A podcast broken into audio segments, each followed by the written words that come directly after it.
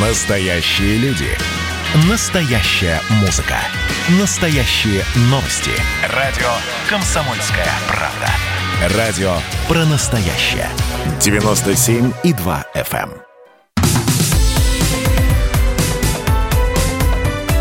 Как дела, Россия? Ватсап-страна! Ну, вот такая новость пришла. Часть россиян может лишиться детских пособий и ежемесячной денежной выплаты на ребенка в возрасте от 3 до 7 лет, адресованной малообеспеченным семьям. А, Вот что говорят. Раньше выплату назначали по простой схеме. Ее выплачивали семье, где среднедушевой доход не превышал прожиточного минимума на душу населения в регионе. А теперь действует уже новая схема где учитывается не только среднедушевой доход, но и имущественная обеспеченность семьи. То есть наличие квартиры, дома, нежилых помещений, земельных участков, автомобилей, банковских вкладов. Кроме того, теперь еще работает правило нулевого дохода. То есть за пособием не может теперь обратиться семья, где родители не работают без уважительной причины. Не потому что инвалиды, не потому что вот что-то произошло, что-то случилось, а просто не хотят и поэтому не работают, но хотят получать выплату. Правда, э, в Министерстве труда людей поспешили успокоить, объяснили, что лишать пособий никого не будут. Если семья уже получает пособие, она продолжит его получать до конца того периода, на который пособие было назначено. Даже если семья, которая уже получает пособие, обратилась за пересчетом и при проверке выявились вот эти вот дополнительные критерии, то родители продолжат получать выплату до истечения срока ее назначения. Ну а вот новенькие, кто будет претендовать на это, готовьтесь. Начнут проверять наличие автомобиля, земельного участка. Но, правда, здесь ведь вот какой вопрос. И автомобиль может быть стареньким, и земельный участок или домик, который стоит на этом земельном участке, может быть пошатнувшимся и полуразвалившимся.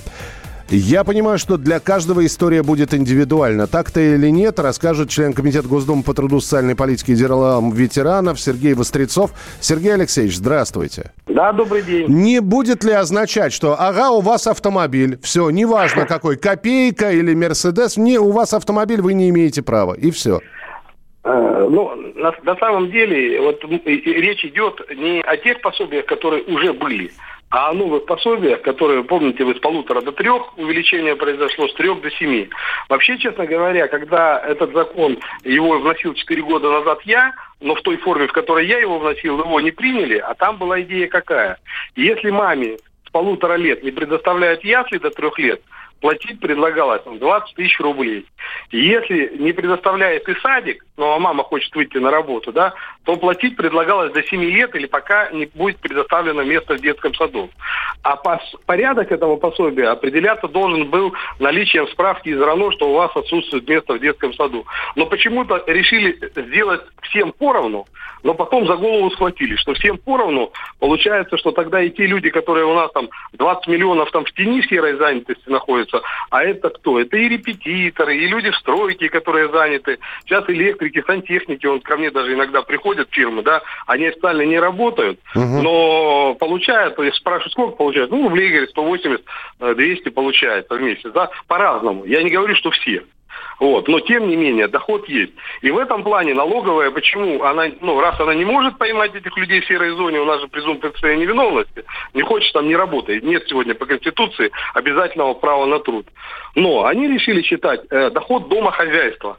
То есть, к примеру, числится одна мама, что работает, получает 30 тысяч рублей, а в семье д- 2-3 ребенка и муж не работает. Но при этом на семье три квартиры, там, да, там загородный дом, счет там в банке, э, несколько машин, то, конечно, тогда возникает вопрос, а как они тогда, ну, вот такие люди, тоже, ну, приходят за пособиями. При этом получается, что в общий котел деньги не скидываются. Ведь откуда берутся эти пособия? Из бюджета.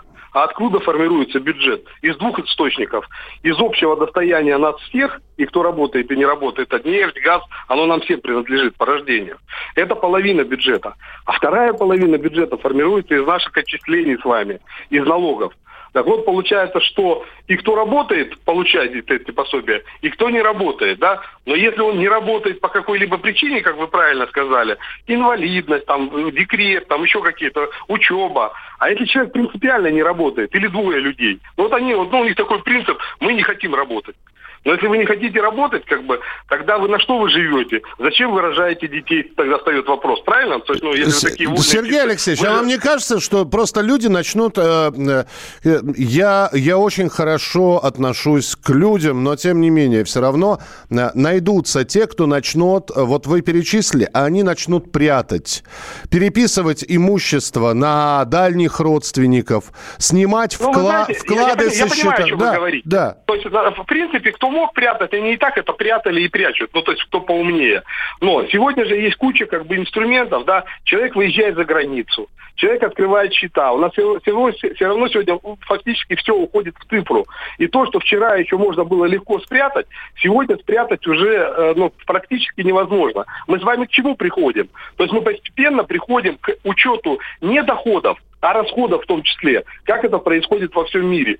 То есть если у тебя нет денег, откуда у тебя построился особняк, да, там, или у тебя вот такой доход. То есть и мы к этому придем, это еще, я думаю, лет 5-7, и мы точно уже будем четко вычислять как бы не доходы людей, а расходы. И тогда человек должен будет доказывать, откуда у него... Ну, ну, ну пошли более легким путем. Я более жесткий предлагал. Пошли путем, вот создали закон о самозанятых. Да? То есть многие могут за 4% сегодня легализоваться. То есть вот этот эксперимент 10 лет будет. То есть 10 лет людям дано найти себя потихонечку. И помимо этого начинает потихоньку становиться вот такие инструменты, что да, Помогать будем, но не всем, угу. а тем, кому действительно это необходимо. То есть, если человек старается, встает на биржу труда, но вот у него нет работы, не получается, его там переучивают, он старается, но вот, вот пока нет. И доход низкий, да, ему надо помогать, семье надо помогать, детям надо помогать. Или, к примеру, в семье ребенок инвалид. Ну, не может мама работать, потому что этому ребенку требуется время. Правда? Логично же. Тогда получается, а папа работает, но у папы не хватает ресурса. И у них в целом на семью получается меньше 24 тысяч на человека. Ну, это, грубо говоря, два МРОТа, к примеру. Если семья из четырех человек, посчитайте, если доходность ниже 100 тысяч, они уже на эти льготы будут претендовать. И если выше, там, 150 там и выше, да, наверное, уже, ну, то есть им ну, не будет полагаться эта помощь. Ну, то есть э, пособия вот эти вот. Я понимаю, да, чем, я понимаю, о чем вы говорите. Спасибо большое. Сергей Вострецов, член Комитета Госдумы по труду, социальной политике и делам ветеранов.